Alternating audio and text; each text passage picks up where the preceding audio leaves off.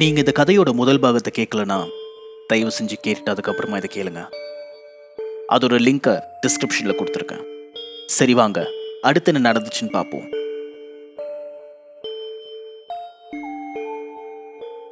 சுப்பிரமணியோட சாவுக்கு காரணம் ஒரு பிசாசு தான் எல்லாரும் சொன்னாலும் என்னால் அதை ஏத்துக்க முடியல.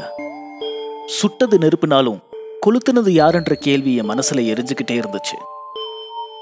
சுபுவோட சாவு கண்டிப்பா ஒரு மர்டர் தான் நான் ஸ்ட்ராங்கா நம்பினேன். மர்டர்னு வந்தாலே போலீஸ் டெக்ஸ்ட் புக்கில் கொலைக்கான முதல் காரணம் பகையாக தான் இருக்கும். அதுக்கப்புறம் தான் மற்றதெல்லாம் சுபுவுக்கு எதிரிங்க யாரும் இல்லைன்னா துரோகிங்க இருந்திருக்கலாமே. யாரெல்லாம் அவனுக்கு துரோகம் செய்ய வாய்ப்பு இருக்குன்னு ஒரு லிஸ்ட் போட்டேன். என்னோட முதல் சஸ்பெக்ட் அவனோட பெஸ்ட் ஃப்ரெண்ட் சதீஷ் பழனியப்பன். சுபுவுக்கு சின்ன வயசுலேருந்தே ஒரு நல்ல ஃப்ரெண்டாக இருந்திருக்கான். அவங்களுக்குள்ள சின்ன சின்ன சண்டைகள் எப்பயாவது ஏற்பட்டிருந்தாலும் ரெண்டு பேருக்கும் மத்தியில் ஒரு பகை ஏற்படுற அளவுக்கு எதுவும் நடக்கல. சுப்பு சாகறதுக்கு முன்னாடி கடைசியா சதீஷ் கிட்ட தான் பேசியிருக்கான். தன்னை காப்பாற்ற சொல்லி உதவி கேட்டிருக்கான். சதீஷ் நினைச்சிருந்தா சீக்கிரமா சுப்புவோட வீட்டுக்கு போய் அவனை காப்பாத்திருக்கலாம். அவனுக்கு நிறைய டைம் இருந்தது. ஆனாலும் வேணும்னே டிலே பண்ணியிருப்பானோன்னு தோணுச்சு. ரெண்டாவது விஷயம் அந்த புக்கை பத்தி தெரிஞ்சிருந்தாலும் சுப்புவை தடுக்காம அவனோட கியூரியாசிட்டியை அதிகமாக்குற மாதிரியே பேசியிருக்கான். ஒருவேளை சந்தேகம் வரக்கூடாதுன்றதுக்காக அவனே போலீஸ்க்கு ஃபோன் பண்ணி இந்த கட்டுக்கதையை சொல்லியிருக்கலாம். ஆனால் எல்லாத்துக்கும் ஒரு மோட்டிவ் வேணும். சதீஷுக்கு இப்போதைக்கு வேலை இல்லை. ஒருவேளை அவனோட பண தேவைக்காக தன்னோட பெஸ்ட் ஃப்ரெண்டையே கொண்டு இருப்பானோ? இதை சப்போர்ட் பண்ணுறதுக்கு போதுமான ஆதாரம் இல்லை. அதனால் இதை லேட்டராக மறுபடியும் பார்க்கலான்னு சைடில் எடுத்து வச்சேன். என்னோட அடுத்த சஸ்பெக்ட் வி கே அருணாச்சலம். ஒருவேளை இவங்க சொல்றது எல்லாம் உண்மைனா தனக்கு கிடைச்ச ஒரு விலை மதிப்பில்லாத ஒரு பொக்கிஷத்தை எப்படி முன்ன பின்ன தெரியாத ஒருத்தனுக்கு பரிசா கொடுக்க முடியும்? அவன் இடத்துல நான் இருந்தா நிச்சயமா அதை நான் செஞ்சிருக்க மாட்டேன். அதனால தான் அருணாச்சலத்தை பற்றி இன்னும் கொஞ்சம் நிறைய விசாரிக்க ஆரம்பித்தேன் நிறைய தேடி பார்த்ததுல மூணு வருஷத்துக்கு முன்னாடி அக்டோபர் இருபத்தி மூணு ரெண்டாயிரத்தி பதினேழு அன்னைக்கு ஸ்காட்லாண்டில் த ஹெரல்ட் அப்படின்ற பேரில் ஒரு பிரபலமான நியூஸ் பேப்பர் அதில் வி கே அருணாச்சலத்தை பற்றி ஒரு சின்ன நியூஸ் இருந்தது. அருணாச்சலத்துக்கு அப்புறம் the next best thriller novelist Charles Wilson மர்மமான முறையில் அவர் வீட்டில் அகால மரணம்னு படித்தேன் மூச்சு திணறி இறந்திருக்காரு. சார்ல்ஸ் வில்சனோட சாவுக்கு அருணாச்சலம் ஸ்காட்லாந்து போயிட்டு வந்திருக்கான். அதே மாதிரி அஞ்சு வருஷத்துக்கு முன்னாடி the thriller writer of the year two thousand fifteen award வாங்கின விமல் பட்டாச்சாரியாவோட உடம்ப சாக்கடைக்குள்ள இருந்து கண்டெடுத்தாங்க. ரோட்ல மூடாம வச்சிருந்த சாக்கடைக்குள்ள ராத்திரி வாக்கிங் போகும்போது தவறி விழுந்து செத்ததா போட்டிருந்தது. விமல் பட்டாச்சாரியாவோட சாவுக்கும் அருணாச்சலம் பூனை போயிட்டு வந்திருக்கான். இவங்க ரெண்டு பேரும் அருணாச்சலத்துக்கு போட்டியா இருந்தவங்க வேற யாரெல்லாம் அருணாச்சலத்துக்கு போட்டியா இருந்தாங்கன்னு தேடி பார்த்தேன். லக்ஷ்மி கோபால் ராவ் ரெண்டாயிரத்தி பதினேழில் காணாமல் போயிருக்காங்க. இது வரைக்கும் அந்த கேஸில் எந்த லீடும் இல்லாமல் கிடப்பில் போட்டு வச்சுருக்காங்க. ரெண்டாயிரத்தி பதினாறில் the disciple of V K அருணாச்சலம்னு பேர் வாங்கின இருபத்தி மூணு வயசு பொண்ணு கல்பனா பிரியதர்ஷினிக்கு பைத்தியம் பிடிச்சிருக்கு. இதையெல்லாம் வச்சு அருணாச்சலத்து மேலே எனக்கு இருந்த சந்தேகம் இன்னும் அதிகமாச்சு. பாதிக்கப்பட்ட அத்தனை ஃபேமிலியையும் காண்டாக்ட் பண்ணேன். அவங்களுக்கு அருணாச்சலம்னு ஒருத்தர் தெரியுமா? பாதிக்கப்பட்டவங்களுக்கு அருணாச்சலம் ஏதாச்சும் புக்கு கொடுத்தானான்னு கேட்டேன். அவங்க அத்தனை பேரும் சொன்ன ஒரே பதில் ஒரு புக்கு கொடுத்துருக்கான். இந்த புக்கை யூஸ் பண்ணவங்க செத்து போனதுக்கப்புறம் இல்லை பைத்தியம் பிடிச்சோ இல்லை காணாமல் போனதுக்கப்புறமோ அருணாச்சலம் அவங்க வீட்டுக்கே போய் அது ரொம்ப முக்கியமான புக்கு தனக்கு திருப்பி வேணும்னு கேட்டு வாங்கிட்டு போயிருக்கான். அந்த புக்கோட முக்கியத்துவம் தெரியாததுனால யாரும் எந்த கேள்வியும் கேட்காம அந்த புக்கை திருப்பி கொடுத்துருக்காங்க. ஸோ அருணாச்சலம் சுபுவுக்கும் அதே தான் பண்ணியிருக்கான். யாராலையும் ப்ரூவ் பண்ண முடியாத அளவுக்கு எவ்வளவு சாமர்த்தியமா ஒரு புக்கை ஆயுதமா யூஸ் பண்ணி தனக்கு போட்டியே இருக்கக்கூடாதுன்னு இத்தனை பேர்த்தோட வாழ்க்கையை நாசமாக்கியிருப்பான்னு நினைச்சேன். எனக்கு கிடைச்ச இந்த தகவலை மட்டும் வச்சு அருணாச்சலத்தை அரெஸ்ட் பண்ண முடியாது. கோர்ட்ல இந்த கேஸை கன்சிடர் கூட பண்ண மாட்டாங்க. ஒருவேளை அருணாச்சலம் தன் வாயாலேயே உண்மையை சொன்னா இவனுக்கு தண்டனை வாங்கி கொடுக்க முடியும். ஒருவேளை இவனுக்கு தண்டனை வாங்கி கொடுக்க முடியலனாலும் இனிமே இவனை நம்பி வேற யாரும் அவங்க வாழ்க்கையை அழிச்சுக்காம இருக்க ஒரு விழிப்புணர்வையாவது ஏற்படுத்தலாம்னு தோணுச்சு. இவனை பற்றி இந்த உலகத்துக்கு தெரிய வைக்கணும். நான் கடைசி அவன்கிட்ட ஃபோனில் பேசும்போது அவன் வர வரைக்கும் இந்த புக்கை புதைச்சி வைக்கணும்னு சொன்னான். ஸோ அவன் கண்டிப்பாக வருவான்னு காத்திருந்தேன். நான் எதிர்பார்த்த மாதிரியே ஒரு வாரத்துக்கு அப்புறம் சுபுவோட காரியத்துக்கு அருணாச்சலம் வந்தான். அவனை நேரில் பார்க்கும்போது பெரிய முறுக்கு மீசியும் வெள்ளதாடியும் சால்ட் அண்ட் பெப்பர் பரட்ட தலையோட கருப்பு கலர் கதிர் ஜிப்பா போட்டுக்கிட்டு பாட்ட சாட்டமா காந்தி ஸ்டைல்ல ரவுண்டு கண்ணாடியை கையில வச்சு தொடச்சிக்கிட்டு இருந்தான். நான் போய் அவன் பக்கத்துல நின்னேன். கண்ணாடியை மாட்டிட்டு என்னை பார்த்து கண்ணீர் குரல்ல ஹலோன்னு சொன்னான். நீங்க ரிலேட்டிவான்னு கேட்டான். இல்ல நான் இன்ஸ்பெக்டர் தீனதயாள்னு சொன்னேன். அவன் ரியாக்ஷன் மாறுச்சு. உடனே ஹலோ சார் நான் உங்களை சந்திக்கணும்னு நினச்சிக்கிட்டே தான் இங்கே வந்தேன். I'm Arunachalam you can call me Arun சொன்னான் சரி அருண் வாங்க தனியாக போய் பேசலாம்னு சுபு வீட்டில் இருந்து பக்கத்தில் இருந்த சிவன் கோயிலுக்கு போனோம். கோவிலுக்குள்ளே போனதும் சாமி கும்பிட்டான். அவன் வாங்கின பிரசாதத்தில் எனக்கும் கொஞ்சம் கொடுத்துட்டு சுப்பிரமணிக்கு இப்படி நடந்தது ரொம்ப வருத்தமாக இருக்குன்னு சொன்னான். நான் சொன்ன மாதிரியே நீங்கள் அந்த புக்கை பத்திரமா வச்சிருப்பீங்கன்னு நினைக்கிறேன். வேற யாரும் அதை மிஸ்யூஸ் பண்ணுறதுக்கு முன்னாடி நீங்கள் அதை என்கிட்ட கொடுத்துட்டீங்கன்னா நான் பாதுகாப்பாக வச்சுப்பேன்னு ரொம்ப கரிசனமாக பேசினான். நான் எதுவும் பதில் சொல்லலை. உண்மையை சொல்ல வைக்கிற மந்திரத்தை யூஸ் பண்ணேன் அந்த புக்கை ஏன் சுப்பிரமணிக்கு கொடுத்தீங்கன்னு கேட்டேன். உங்ககிட்ட ஃபோன்லேயே சொன்னேனே. எனக்கு அப்புறம் அந்த புக்கை நல்லபடியாக வச்சு பாதுகாப்பான்னு நினச்சி தான் அவன் கிட்ட கொடுத்தேன்னு சொன்னான். இதுக்கு முன்னாடி வேற யார்கிட்டயாவது கொடுத்தீங்களான்னு கேட்டேன். இல்லைன்னு பச்சையா போய் சொன்னான். மந்திரம் இவன்கிட்ட வேலை செய்யலன்னு புரிஞ்சுக்கிட்டேன். சரி நாம இதை பத்தி மறுபடியும் டீட்டெயிலாக பேசலாம்னு சொல்லிட்டு அங்கேருந்து கிளம்பிட்டேன். எல்லார் மேலேயும் வேலை செஞ்ச மந்திரம் இவன் மேலே மட்டும் ஏன் வேலை செய்யலன்னு ரொம்ப குழப்பமா இருந்தது.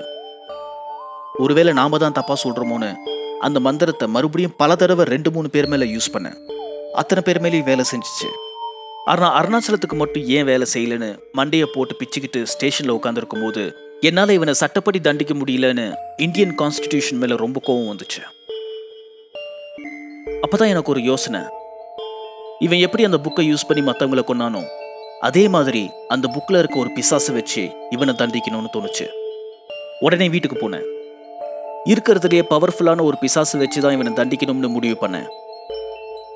ஆனால் இதுக்கு முன்னாடி அருணாச்சலத்தை தவிர இந்த புக்கை யூஸ் பண்ண அத்தனை பேரும் ஏதோ ஒரு வகையில் பாதிக்கப்பட்டிருக்காங்க. ஸோ நாமளும் அதே தப்பை பண்ணக்கூடாதுன்னு கொஞ்சம் பொறுமையாக யோசித்தேன் புக்கில் இருக்கிற சில தெய்வ சக்திகளை எனக்கு பாதுகாப்பாக இருக்கணும்னு மந்திரம் பண்ணேன். என்னால் எந்த வித்தியாசமும் உணர முடியல. எல்லாம் நார்மலாக தான் இருந்துச்சு. அந்த மந்திரங்கள் வேலை செஞ்சுச்சான்னு எனக்கு அப்போ தெரியல. என் மனசை திடப்படுத்திக்கிட்டு இருக்கிறதுலேயே பயங்கரமான பிசாசை எழுப்புறதுக்கான சாங்கிய சடங்கை எல்லாம் ஒன்றொன்னா செய்ய ஆரம்பித்தேன் அது ஏழு மணி நேர பூஜை. பதினெட்டு நிலைகள் இருந்துச்சு. ஆரம்பத்தில் மேக்சிமம் எல்லா சாங்கியமும் ஈஸியாக தான் இருந்தது. ஆனால் சிலது மட்டும் சொல்லவே நாக்கு கூசுற மாதிரி இருந்துச்சு. நான் ஏன் இதையெல்லாம் செய்யறேன்? பேசாமல் விட்டுடலாமான்னு தோணும்போது என் மனசு சொன்னதெல்லாம் ஒண்ணுதான். தான் சுயநலத்துக்காக என்ன வேணாலும் செய்யலாம்னு நினைக்கிறவங்களை தண்டிக்கணும்னு தான் நான் இந்த உத்தியோகத்துல இருக்கேன். தப்பு பண்ண எல்லாரையும் சட்ட ரீதியா தண்டிக்க முடியலனாலும் பாதிக்கப்பட்டவங்களுக்கு வேற வழியிலேயாவது என்னால முடிஞ்ச வரைக்கும் நியாயம் வாங்கி கொடுத்துருக்கேன். இவனை மட்டும் எப்படி தப்பிக்க விடுறது? அப்படி விட்டுட்டேன்னா என்னால நிம்மதியா இருக்க முடியாது. என் உயிரையே பணையமா வைக்கிறேன்னு தெரிஞ்சேதான் மனசை கல்லாக்கிக்கிட்டு எல்லாத்தையும் செஞ்சேன். பதினாலாவது சடங்கு செய்யும் போது என் கண்ணு முன்னாடி ஒரு பிசாசு உருவாகிறத பார்த்தேன். நான் அது வரைக்கும் சினிமாவில் கதைகளில் இன்டர்நெட்டில் பார்த்ததெல்லாம் பொய்ன்னு அன்னைக்கு புரிஞ்சது. என் வாழ்க்கையில் அது வரைக்கும் நான் அனுபவிக்காத ஒரு பயத்தை அனுபவித்தேன் நம்ம கிட்ட எவ்வளவு டெக்னாலஜியும் ஆயுதமும் இருந்தாலும் நம்மளால எதிர்கொள்ள முடியாத ஒன்று அதீத சக்தியோட தலை விரிச்சு முன்னாடி வந்து நிற்கும்போது மனுஷங்க எவ்வளோ பலவீனமானவங்கன்றது புரியும். இருட்டில் ராத்திரி பதினோரு மணிக்கு மேலே ஆள் நடமாட்டம் இல்லாத ஒரு தெருவில் தனியாக நடக்கும்போது பத்து நாய் உங்களை பார்த்து கொலைச்சாலே அடிவயிறு கலங்கும். அதுங்களாவே நம்மள போக விட்டா மட்டும்தான் நம்மளால போக முடியும். அதுங்க நம்ம மேல பாஞ்சு நம்மள கொல்லணும்னு முடிவு பண்ணிருச்சுங்கன்னா ஒண்ணுமே பண்ண முடியாது. அஞ்சறிவு படிச்ச மிருகத்துக்கிட்டே அப்படின்னா கடவுளையே எதிர்க்கிற ஒரு பிசாச நேருக்கு நேரா சந்திக்கிறது சாதாரண விஷயம் இல்லை. அந்த பிசாசு கிட்டத்தட்ட ஒரு ராட்சத பாம்பு மாதிரி இருந்துச்சு.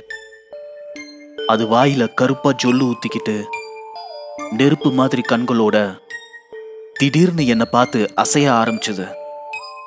ஒரு சாதாரண நாய் கோவமா அதோட கூர்மையான பற்களை காமிச்சு உரும்பிக்கிட்டு எந்த நிமிஷம் வேணாலும் உங்களை கடிக்க தயாரா நின்னா எப்படி இருக்குமோ அப்படி இருந்துச்சு. அடுத்த செகண்ட் அது யாரை தாக்கணும்னு நான் சொல்லலைன்னா அதோட மொத்த ஆக்ரோஷத்தையும் என் மேல காட்டிடுமோன்னு தோணுச்சு. நான் இன்னும் நாலு சடங்கு செஞ்சாகணும். அளவுக்கு மிஞ்சின பயமும் டென்ஷனும் என்னை ஃபோக்கஸ் பண்ண விடல. நான் எவ்வளோ டிலே பண்ணுறனோ அவ்வளவு எனக்கு ஆபத்து. இப்போ யோசிக்கும் போது தான் எனக்கே புரியுது. இந்த மாதிரி ஒரு சூழ்நிலையில் யாராக இருந்தாலும் தெளிவாக செய்ய வேண்டியதை செய்கிறது கஷ்டம். அதனால தான் மற்றவங்க தப்பு பண்ணி செத்துருக்கணும். என்னோட எல்லா எமோஷனையும் முடிஞ்ச வரைக்கும் கண்ட்ரோல் பண்ணிக்கிட்டு மற்ற நாலு சடங்கையும் வேக வேகமா செஞ்சேன். பதினெட்டாவது சடங்கோட கடைசி வரியில இதை யாரு மேல ஏவனமோ அவங்க பேரை அந்த பிசாசோட கண்ணை பார்த்து சொல்லணும். வேற வழி இல்லாம நிமிந்து அதோட மூஞ்ச பார்த்தேன். எனக்கு வார்த்தை வரல. மூச்சு விட மறந்துட்டேன். என் நெஞ்சு வெடிக்கிற மாதிரி இருந்தது. நான் அந்த அதிர்ச்சியில் இருக்கும்போது அதோட மூஞ்சிய ஒரு கர்ஜனையோட மெதுவா என்கிட்ட கொண்டு வந்துச்சு. அதோட ஜொல்லு ஒழுகி என் கை மேல பட்டதும் ஆசிட் ஊத்துன மாதிரி ஒரு எரிச்சல். டக்குன்னு உடனே வீக்கே அருணாச்சலம்னு பயத்தோட கத்துனேன். உடனே காத்து மாதிரி மறைஞ்சிடுச்சு. வீட்டில் இருந்த மற்ற சில பொருட்களோட சேர்ந்து காத்துல மிதந்துட்டு இருந்த மந்திர புக்கும் கீழே விழுந்துச்சு. அதுக்கப்புறம் ஒரு அமைதி. மெதுவாக மூச்சு விட ஆரம்பித்தேன் என் பின்னாடி அழுகிற சத்தம். திரும்பி பார்த்தா என் மனைவி ஒரு கையில் என் பையன் வாயையும் இன்னொரு கையில் அவன் கண்ணையும் மூடிக்கிட்டு அழுதுகிட்டு அதிர்ச்சியில் செவரோட செவரா நின்றுக்கிட்டு இருந்தா. நான் என்ன சொல்கிறதுன்னு யோசித்து வாயை திறந்து எக்ஸ்பிளைன் பண்ணுறதுக்குள்ளே பையனை கூட்டிக்கிட்டு பெட்ரூம்க்கு போய் கதவை சாத்திக்கிட்டான் நான் இருந்த ஷாக்கில் அவளுக்கு அப்புறமா எக்ஸ்பிளைன் பண்ணலாம்னு விட்டுட்டேன். ஒரு பத்து நிமிஷம் உட்காந்து மூக்கு முட்டை தண்ணி குடிச்சிட்டு திரும்பினேன். நான் ஏவி விட்ட பிசாசு திரும்ப வந்து என் முன்னாடி வெறி பிடிச்சி நின்றுகிட்டு இருந்தது. அது என் ஆக்ரோஷமா கொல்லணும்னு வரும்போது ஏதோ ஒன்று அதை தடுத்துச்சு. அது என்னன்னு என் கண்ணுக்கு தெரியல. ஆனால் என் முன்னாடி ஒரு கவசம் மாதிரி இருந்தது. அந்த பிசாசால அந்த கவசத்தை தாண்டி என்னை தொட முடியல. எங்கே என் மனைவி இல்லை என் பையன் பக்கம் திரும்பிடுமோன்னு பயந்தேன். ஆனால் அது அந்த மந்திர புக்கு மேலே போய் மறைஞ்சிடுச்சு. இந்த பிசாசாலையும் அருணாச்சலத்தை எதுவும் செய்ய முடியலன்னு புரிஞ்சுக்கிட்டேன். பட் நான் என் சேஃப்டிக்காக செஞ்சுக்கிட்ட மந்திரம் என்னை ப்ரொடெக்ட் பண்ணியிருக்கு. ஏன் அவன் மேலே மட்டும் எந்த மந்திரமும் வேலை செய்ய மாட்டேங்குதுன்னு பயங்கர கடுப்பில் அந்த புக்கை ஆரம்பத்துல இருந்து கடைசி வரைக்கும் மறுபடியும் படித்தேன் கடைசி பக்கத்தில் ஒரு விஷயம் போட்டிருந்தது. கடவுள் சாத்தான் அப்புறம் பெயரற்றவர்களுக்கு எதிராக இந்த புக்கில் இருக்கிற மந்திரங்கள் வேலை செய்யாது. அப்படின்னா இவன் நிச்சயமாக கடவுளும் சாத்தானோ இல்லை. பெயரற்றவன் பெயரற்றவர்கள்னா யாரு? அவங்களுக்கு என்ன பவர் இருக்குன்னு இன்டர்நெட்டில் தேடினேன் எதுவும் கிடைக்கல. மந்திரம் மாந்திரிகத்தை பற்றி தெரிஞ்சவங்க நிறைய பேர்த்துக்கிட்டு விசாரிச்சேன். யாருக்குமே அதை பற்றி தெரியலை. அடுத்து என்ன பண்றதுன்னு தெரியாம முழிச்சுக்கிட்டு இருக்கும்போது சப் இன்ஸ்பெக்டர் கமல் வந்தான். சார் இந்த பழைய புக்குங்களை பத்தி நானும் கொஞ்சம் தேடி பார்த்ததுல இதே மாதிரி ஒரு புக்கு கிடைச்சதுன்னு சொல்லி என் முன்னாடி ஒரு ஐம்பது பிரிண்ட் அவுட்ஸை எடுத்து வச்சான். ஃப்ரண்ட் அண்ட் பேக் ரெண்டு பக்கமும் பிரிண்ட் ஆகியிருந்தது இது கமர்ஷியலாக எங்கேயும் அவைலபிள் இல்லை. ஆனால் அதில் இருக்கிற பேஜஸோட ஃபோட்டோஸ் மட்டும் நெட்டில் கிடைச்சது. உங்களுக்கு ஏதாவது யூஸ் ஆகுதா பாருங்கன்னு சொன்னான். இருக்கிற புக்கையே இன்னும் முழுசாக புரிஞ்சுக்க முடியல. இதில் இன்னொரு புக்கான்னு தோணுச்சு. ஆனாலும் கமலோட எஃபர்ட்ஸ்க்கு தேங்க்ஸ் சொல்லிட்டு அவனை அனுப்பிச்சிட்டேன். மனசுக்குள்ளே என்னென்னமோ எண்ணங்கள் தோணிக்கிட்டு இருந்தது. கமல் கொடுத்த பிரிண்ட் அவுட்ஸை பார்த்தேன். லாட்டின் மொழியில் இருந்தது. டிரான்ஸ்லேட் பண்ணேன். புக்கோட பேரு பாதாள உலகின் அரசவை மற்ற பேஜஸையும் டிரான்ஸ்லேட் பண்ணேன். அந்த புக்கில் நரகத்தை பற்றின டீட்டெயில்ஸ் நிறைய இருந்தது. இந்த புக்கை சாத்தானே எழுதுனதா போட்டிருந்தது. அந்த புக்கில் பேசிக்காக என்ன இருந்ததுன்னா சாத்தான் தனக்கான ஒரு சாம்ராஜ்யத்தை உருவாக்கணும்னு தான் இதை எழுதியிருக்கான். நாம் என்ன கேட்டாலும் சாத்தான் தர தயாராக இருக்கான்.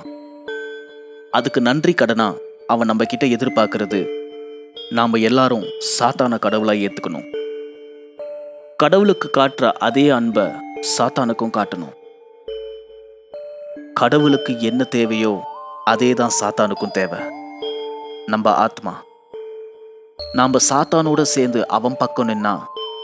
மற்றவங்க மாதிரி செஞ்ச பாவத்துக்கு நரகத்தில் சித்திரவாதியை அனுபவிக்கிறதுக்கு பதிலாக பாதாள அரசவையில் நமக்கும் ஒரு இடம் கிடைக்கும். அதுக்கு முதல் கட்டமாக புனித ஆத்மாக்களை தவிர வேற ஏதாவது ஒரு ஆத்மாவை சாத்தானுக்கு அர்ப்பணிக்கணும். அதுக்கப்புறம் சாத்தானுக்கு தொடர்ந்து விசுவாசமாக நடந்துக்கணும். இந்த ரெண்டு விஷயத்தை எப்படி செய்யணும்னு தான் அந்த புக்கில் டீட்டெயிலாக இருந்தது. இந்த புக்கோட டீட்டெயில்ஸை பார்த்ததும் எனக்கு முட்டாள்தனமாக ஒரு ஐடியா தோணுச்சு. ஒர்க் அவுட் ஆச்சுன்னா நான் நினச்சது நடக்கும். அப்படி இல்லைன்னா நான் மறுபடியும் ஆரம்பித்த இடத்துக்கே வந்துடுவேன் அருணாச்சலம் அமெரிக்கா போகாமல் நான் அவன்கிட்ட புக்கை திருப்பி தருவேன்னு வெயிட் பண்ணிட்டு இருந்தான். அவனுக்கு கால் பண்ணி வர சொன்னேன். அவன் சுப்பிரமணிக்கு பரிசா கொடுத்த தேய்மையற்றவைகளை பாதுகாக்கும் சபத புத்தகத்தை அவனுக்கே கொடுத்துட்டு இந்த பிரிண்ட் அவுட்ஸையும் அது மேலே வச்சேன். இது என்னன்னு கேட்டான். எனக்கும் தெரியல. நான் உங்களோட புக்கை பற்றி தெரிஞ்சுக்கணும்னு தேடும்போது இந்த புக்கு கிடைச்சிது. இதை படித்து பார்த்துட்டு என்னன்னு எனக்கும் சொல்கிறீங்களான்னு கேட்டேன். அந்த டைட்டில் படித்ததுமே அவன் பேராசை அவன் கண்ணில் தெரிஞ்சது. நிச்சயமாக சொல்கிறேன்னு சொல்லிட்டு வாங்கிட்டு போனான். அவன்கிட்ட கொடுக்கறதுக்கு முன்னாடி புனித ஆத்மாக்களை தவிர வேற யாரை வேணாலும் பலி கொடுக்கலாம்னு போட்டிருந்ததை புனித ஆத்மாக்களை மட்டும்தான் சாத்தானுக்கு அர்ப்பணிக்கணும்னு மாத்திட்டேன். அவன் கண்டிப்பா இன்டர்நெட்ல இதை பத்தி ரிசர்ச் பண்ணுவான்னு தெரியும். என் இன்ஃப்ளூயன்ஸை யூஸ் பண்ணி இன்டர்நெட்லயும் அதை மாத்தினேன்.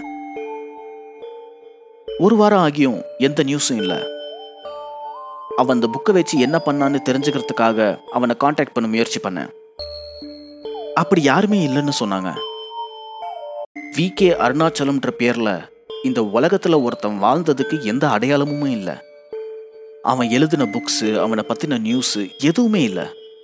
இன்டர்நெட்ல இருந்தே காணாமல் போயிட்டான். அவன் என்ன ஆனான்னு தெரிஞ்சுக்காம எப்படி விடுறது? அவனை தேடி அமெரிக்காவில் இருக்க அவன் வீட்டுக்கே போனேன். அது ஒரு பெரிய பங்களா. ரொம்ப நேரமாக கதவை தட்டினேன் யாருமே வெளியே வரல. டோரை சும்மா திறந்து பார்த்தேன். கதவு லாக் ஆகலை. அவன் பேரை கூப்பிட்டுக்கிட்டே உள்ள போனேன். வெளியில இருந்து பார்க்கறத விட உள்ள இன்னும் பிரம்மாண்டமா இருந்தது. வீடு ஃபுல்லா பழைய காலத்து பொருட்களை சேகரிச்சு வச்சிருக்கான். ஒரு மியூசியம் மாதிரி இருந்துச்சு. மேக்சிமம் வீட்டுக்குள்ள இருட்டா தான் இருந்தது. லைட் ஸ்விட்ச் எதுவும் வேலை செய்யல. கரண்ட் இல்லைன்னு நினைச்சேன். ஜன்னல் கர்டன்ஸை திறந்தேன். ஜன்னல் எல்லாம் பெருசா இருந்தாலும் ஏனோ தெரியல வெளி வெளிச்சம் உள்ள வரல. வீடு ஃபுல்லாக டஸ்ட்டாக இருந்தது. கிச்சனில் பால் சாப்பாடெல்லாம் கெட்டு போய் பல நாளாக அப்படியே இருந்திருக்கு. ரொம்ப நாறுச்சு. எலிகளும் கரப்பாம்பூச்சிகளும் கிச்சனை ஆக்கிரமிச்சு ஃப்ரீயாக சுற்றிக்கிட்டு இருந்தது. வீட்டோட அமைதி எனக்குள்ள பயத்தை உண்டாக்குச்சு. அவன் பேரை கூப்பிட்டுக்கிட்டே ஃபர்ஸ்ட் ஃப்ளோர் மாடிப்படி ஏறினேன். வரிசையாக அஞ்சு பெரிய பெட்ரூம்ஸ் இருந்தது. எல்லா பெட்ரூம்க்கும் தனித்தனி பால்கனி இருந்தது. ஒரு ஒரு பெட்ரூம் கதவையும் திறந்து அவன் பேரை கூப்பிட்டேன். வீட்டோட அட்மாஸ்பியரை பார்த்தா கண்டிப்பாக யாரும் இல்லைன்னு தெரிஞ்சது. ஆனாலும் ஒரு பேச்சுக்கு சத்தம் போட்டுக்கிட்டே போனேன். மூணாவது பெட்ரூமோட பால்கனி கதவு மட்டும் மூடி இருந்தது. சுத்தமாக வெளிச்சம் இல்லை. உள்ளே போக கொஞ்சம் பயமாக இருந்தது. அடுத்த ரெண்டு பெட்ரூம்களையும் செக் பண்ணேன் யாரும் இல்லை. மறுபடியும் நடுவில் இருந்த மூணாவது பெட்ரூம்குள்ளே போய் பால்கனி கதவை திறந்தேன். அங்கேருந்து டஸ்ட்டு மூக்கு அடைச்சிது. பத்து நிமிஷமாக தும்பி முடிச்சதுக்கப்புறம் பெட்டுக்கு பக்கத்தில் இருந்த சிங்கிள் சோஃபா மேலே வித்தியாசமான ஒரு காஸ்டியூம் இருந்தது. ஒரு ஆளோட உருவத்தை ஃபுல்லாக ரப்பர் மாதிரி ஒரு ஷீட்டை வச்சு தச்சு அதை சோஃபா மேலே உட்காந்துருக்கிற மாதிரி போட்டிருந்தாங்க. வீடு ஃபுல்லாக வித்தியாசமான பொருட்கள் இருந்ததால் இந்த சோஃபா கவரும் அந்த மாதிரி ஒரு ஐட்டம்னு நினச்சேன். ஆனால் அந்த காஸ்டியூமோட கைவிரல் நகங்கள் எல்லாம் ரொம்ப தத்ரூபமா இருந்தது. மெதுவா கிட்ட போய் அந்த நெகத்தை தொட போகும்போது திடீர்னு என் கழுத்துல என்னமோ ஊறுச்சு. பயந்து போய் தட்டி விட்டேன். கரப்பாம்பூச்சி அதை நசுக்கிறதுக்குள்ள பறந்து வெளியே போயிடுச்சு. அப்போதான் மூளையில ஒரு சின்ன ரெட் கலர் எல்இடி லைட்டு விட்டு விட்டு எரிஞ்சுக்கிட்டு இருந்ததை பார்த்தேன். அது ஒரு கேமரா. அப்பதான் கவனிச்சேன். இந்த ரூம்ல மட்டும் சீலிங்ல நாலு சிசிடிவி கேமரா இருக்கு. கீழே தனியா இன்னொரு கேமரா. கீழே இருந்த கேமரா சோஃபாவை பாயிண்ட் பண்ணி நின்றுகிட்டு இருந்தது. சுத்தி முத்தி பார்த்தேன். பெட்டுக்கு எதிர்த்தாப்புல இருக்கிற ட்ரெஸ்ஸிங் டேபிள் பக்கத்துல ரொம்ப பழைய கம்ப்யூட்டர் இருந்தது. செக் பண்ணதுல சிசிடிவியோட வீடியோஸ் எல்லாம் அந்த கம்ப்யூட்டர்ல தான் ஸ்டோர் ஆகியிருந்தது. நிறைய ஃபுட்டேஜ் இருந்ததால அங்கேயே உட்காந்து எல்லாத்தையும் பார்க்க முடியாதுன்னு ஹார்ட் டிரைவை மட்டும் கலட்டி எடுத்துக்கிட்டேன். அங்கேருந்து கிளம்பலான்னு நினைக்கும் போது திரும்பி மறுபடியும் அந்த காஸ்டியூமை நோட்டீஸ் பண்ணேன். காஸ்டியூமோட கழுத்தும் தலையும் சோஃபா பின்னாடி தொங்கிக்கிட்டு இருந்தது. அதோட ஷோல்டர்ஸ் ரெண்டையும் அழுக்கு துணியை தூக்குற மாதிரி நாலு விரலை தூக்க ட்ரை பண்ணேன். பேப்பர் மாதிரி இருக்கும்னு நினச்சா ரொம்ப வெயிட்டாக இருந்தது. அப்புறம் கிரிப்பாக பிடிச்சி தூக்கி முதுகுக்கு பின்னாடி மடிஞ்சு தொங்கிக்கிட்டு இருந்த தலையை பார்க்கலாம்னு திருப்பினேன் தலை மூஞ்சியெல்லாம் முடியா இருந்தது. முடியும் ரியலிஸ்டிக்கா இருந்தது. பட் தலைகீழா இருந்ததால அதை அப்படியே பிடிச்சிக்கிட்டு என் தலையை சாட்சி பார்த்தேன். அந்த முகம் எனக்கு தெரிஞ்ச முகம். பி கே அருணாச்சலத்தோட முகம். என்ன ஏதுன்னு யோசிக்கிறதுக்குள்ள மடிஞ்சிருந்த தலை தன்னால நிமிந்துச்சு. பால்கனியோட கதவும் பெட்ரூமோட டோரும் தன்னால சாத்துச்சு. நான் பிடிச்சிக்கிட்டு இருந்ததை அப்படியே ரிலீஸ் பண்ணிட்டு மெதுவா ரெண்டு ஸ்டெப் பின்னாடி வந்தேன். அது அங்கேயே அந்தரத்தில் நின்றுக்கிட்டு இருந்தது. அருணாச்சலத்தோட கண்ணு திறந்தது. ரெண்டு கண்ணும் சிவப்பா எரிஞ்சது. அதுவே வாயை திறந்து சொல்லலைனாலும் நான் சாத்தா முன்னாடி நின்னுகிட்டு இருந்தேன்னு எனக்கே தெரிஞ்சது. எப்படின்னு தெரியல. நான் என் வாயை திறந்து கத்த ட்ரை பண்ணேன். ஆனா சத்தம் வரல. என்னையே அறியாம என் கண்ணுல இருந்து மாலை மாலையா தண்ணி கொட்டுச்சு. அசைய முடியல. உச்சக்கட்ட பயம். அதோட குரோதத்தை எனக்கு வார்த்தையில சொல்லி புரிய வைக்க தெரியல. அது பேச ஆரம்பிச்சதும் என் காதுல இருந்து ரத்தம் வர ஆரம்பிச்சது. மக்கள் மத்தியில அதீத செல்வாக்கு இருக்கிறவன் சீடனா கிடைக்கிறது அவ்வளவு சுலபம் இல்ல என் அரசபையில என் கூட இருக்க வேண்டியவன் அருணாச்சலம். செய்யக்கூடாத விஷயத்தை அவனை செய்ய வச்சு ஒரு சாதாரண மனுஷங்கிட்ட என்னை அசிங்கப்பட வச்சுட்ட. என்னோட அடிப்படை விதியை முறியடிச்சு எங்களுக்கு எதிராகவே அவனை செயல்பட வச்சுட்ட. அவன் செஞ்சதுக்கு தண்டனையா? அவன் ஆசைப்பட்டது அத்தனையும் அவன் கிட்ட இருந்து பறிக்கப்பட்டு அதுக்கு நேர் எதிரானது வழங்கப்பட்டது.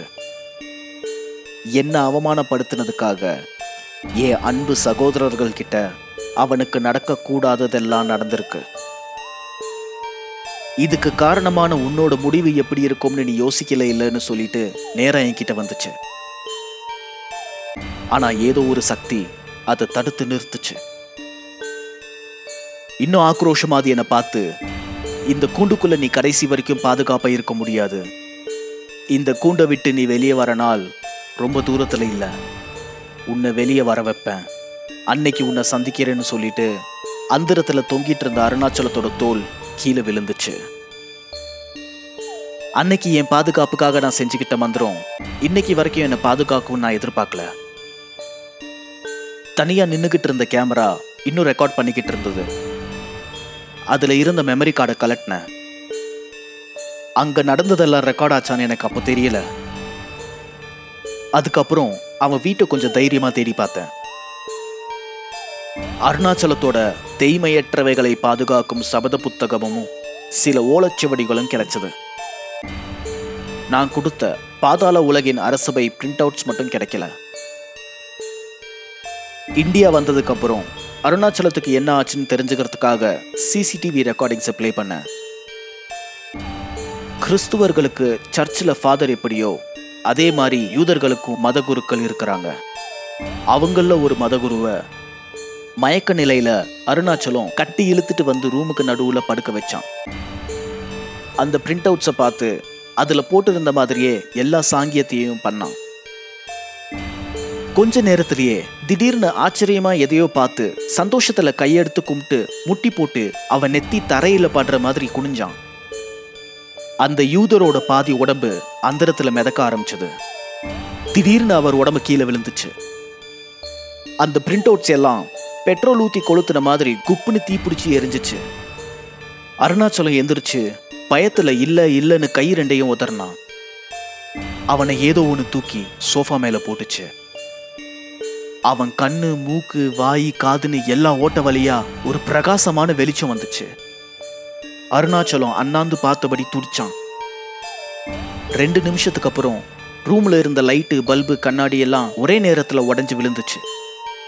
வெளிச்சம் போனதால ஆட்டோமேட்டிக்கா கேமரா நைட் மோடுக்கு மாறுச்சு.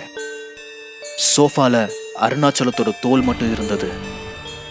எரிஞ்ச அந்த பிரிண்ட் அவுட்ஸோட சாம்பல் ரூம் ஃபுல்லாக ஸ்ப்ரெட் ஆச்சு. நான் எடுத்துட்டு வந்த மெமரி கார்டில் இருந்த ரெக்கார்டிங்ஸை செக் பண்ணேன். அன்னைக்கு நடந்தது எல்லாம் ரெக்கார்டாக இருந்தது ப்ளே பண்ணேன். அந்த ஃபுட்டேஜில் நான் ரூமுக்குள்ளே வந்து கம்ப்யூட்டர் ஹார்ட் டிஸ்கை கலட்டுறேன்.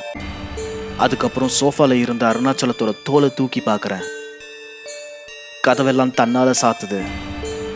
கேமரா நைட் விஷனுக்கு ஆட்டோமேட்டிக்காக சேஞ்ச் ஆகுது. நான் அஞ்சு நிமிஷம் சில மாதிரி வாயை பொழந்துக்கிட்டு அந்த தோலை பிடிச்சிக்கிட்டு நிற்கிறேன் அதுக்கப்புறம் அந்த தோலை கீழே போட்டுட்டு சுயநினைவுக்கு வந்து நேராக இந்த கேமராவில் இருக்க மெமரி கார்டை கலட்டுறேன் சாத்தான் வந்தது என் கூட பேசினது எதுவுமே ரெக்கார்ட் ஆகலை. அவன் வீட்டில் இருந்து எடுத்துட்டு வந்த ஓலைச்சுவடியை படித்தேன் அந்த ஓலைச்சுவடியை வச்சு தான் அருணாச்சலம் பேரற்றவனானா. அது எப்படின்னு நான் உங்களுக்கு சொல்ல போகிறதில்ல. உங்கள் எல்லாருக்கும் இது எல்லாம் எப்படின்னு தெரியாமல் இருக்கிறது தான் நல்லது. சுப்பிரமணியோட கேஸ் இன்னும் ஓப்பனாக தான் இருக்கு. அந்த சம்பவத்துக்கு அப்புறம் நான் என் போலீஸ் வேலையை ரிசைன் பண்ணிட்டு பேய் பிசாசுகளால் கஷ்டப்படுற மக்களுக்கு தெய்மையற்றவைகளை பாதுகாக்கும் சபத புக்கை வச்சு என்னால் முடிஞ்ச உதவிகளை இலவசமாக செஞ்சுக்கிட்டு இருக்கேன். என் மனைவிக்கு இதெல்லாம் பிடிக்கல. ஏன்னா அவளுக்கு புரியல. இப்போ நாங்கள் ரெண்டு பேரும் டிவோர்ஸ்க்காக வெயிட் பண்ணிட்டு வணக்கம் நண்பர்களே. என்னோட மற்ற கதைகளை விட இதை நீங்கள் இன்னும் என்ஜாய் பண்ணியிருப்பீங்கன்னு நம்புகிறேன் அடுத்த வாரம் இதை விட இன்னும் சுவாரஸ்யமான ஒரு கதை தயாராயிட்டு இருக்கு பெத்தவங்களே தன்னுடைய பிஞ்சு குழந்தைய கொல்ல வேண்டிய ஒரு கட்டாயம். கொல்லுவாங்களா? மாட்டாங்களா? மறக்காமல் இந்த சேனலை சப்ஸ்கிரைப் பண்ணிட்டு காத்துருங்க. உங்களில் நிறைய பேர் கேட்ட மாதிரியே இனி வரும் வாரங்களில் அடுத்த கதைகளை பற்றின அப்டேட்ஸை திகில் வலையொலியோட இன்ஸ்டாகிராம் பேஜ்லேயும் சிஸ்லர் ஃபிலிம்ஸோட ஃபேஸ்புக் பேஜ்லேயும் தொடர்ந்து போட போகிறேன் எல்லா சோஷியல் மீடியா லிங்க்ஸும் டிஸ்கிரிப்ஷனில் இருக்குது ஃபாலோ பண்ணுங்கள் லைக் பண்ணுங்கள் என்ஜாய் பண்ணுங்கள் இந்த கதை உங்களுக்கு பிடித்திருக்கும் என்று நம்புகிறேன். உங்கள் வாழ்க்கையிலும் ஏதேனும் அமானுஷ்ய சம்பவங்கள் நிகழ்ந்திருக்கிறதா? திகில் வலையொலியில் உங்கள் கதையும் இடம்பெற வேண்டும் என்று விரும்பினீர்கள் என்றால் அதை டிஸ்கிரிப்ஷனில் உள்ள இமெயில் அட்ரஸுக்கு அனுப்புங்கள். நினைவிருக்கட்டும். அச்சம்தான் உயிர் காக்கும்.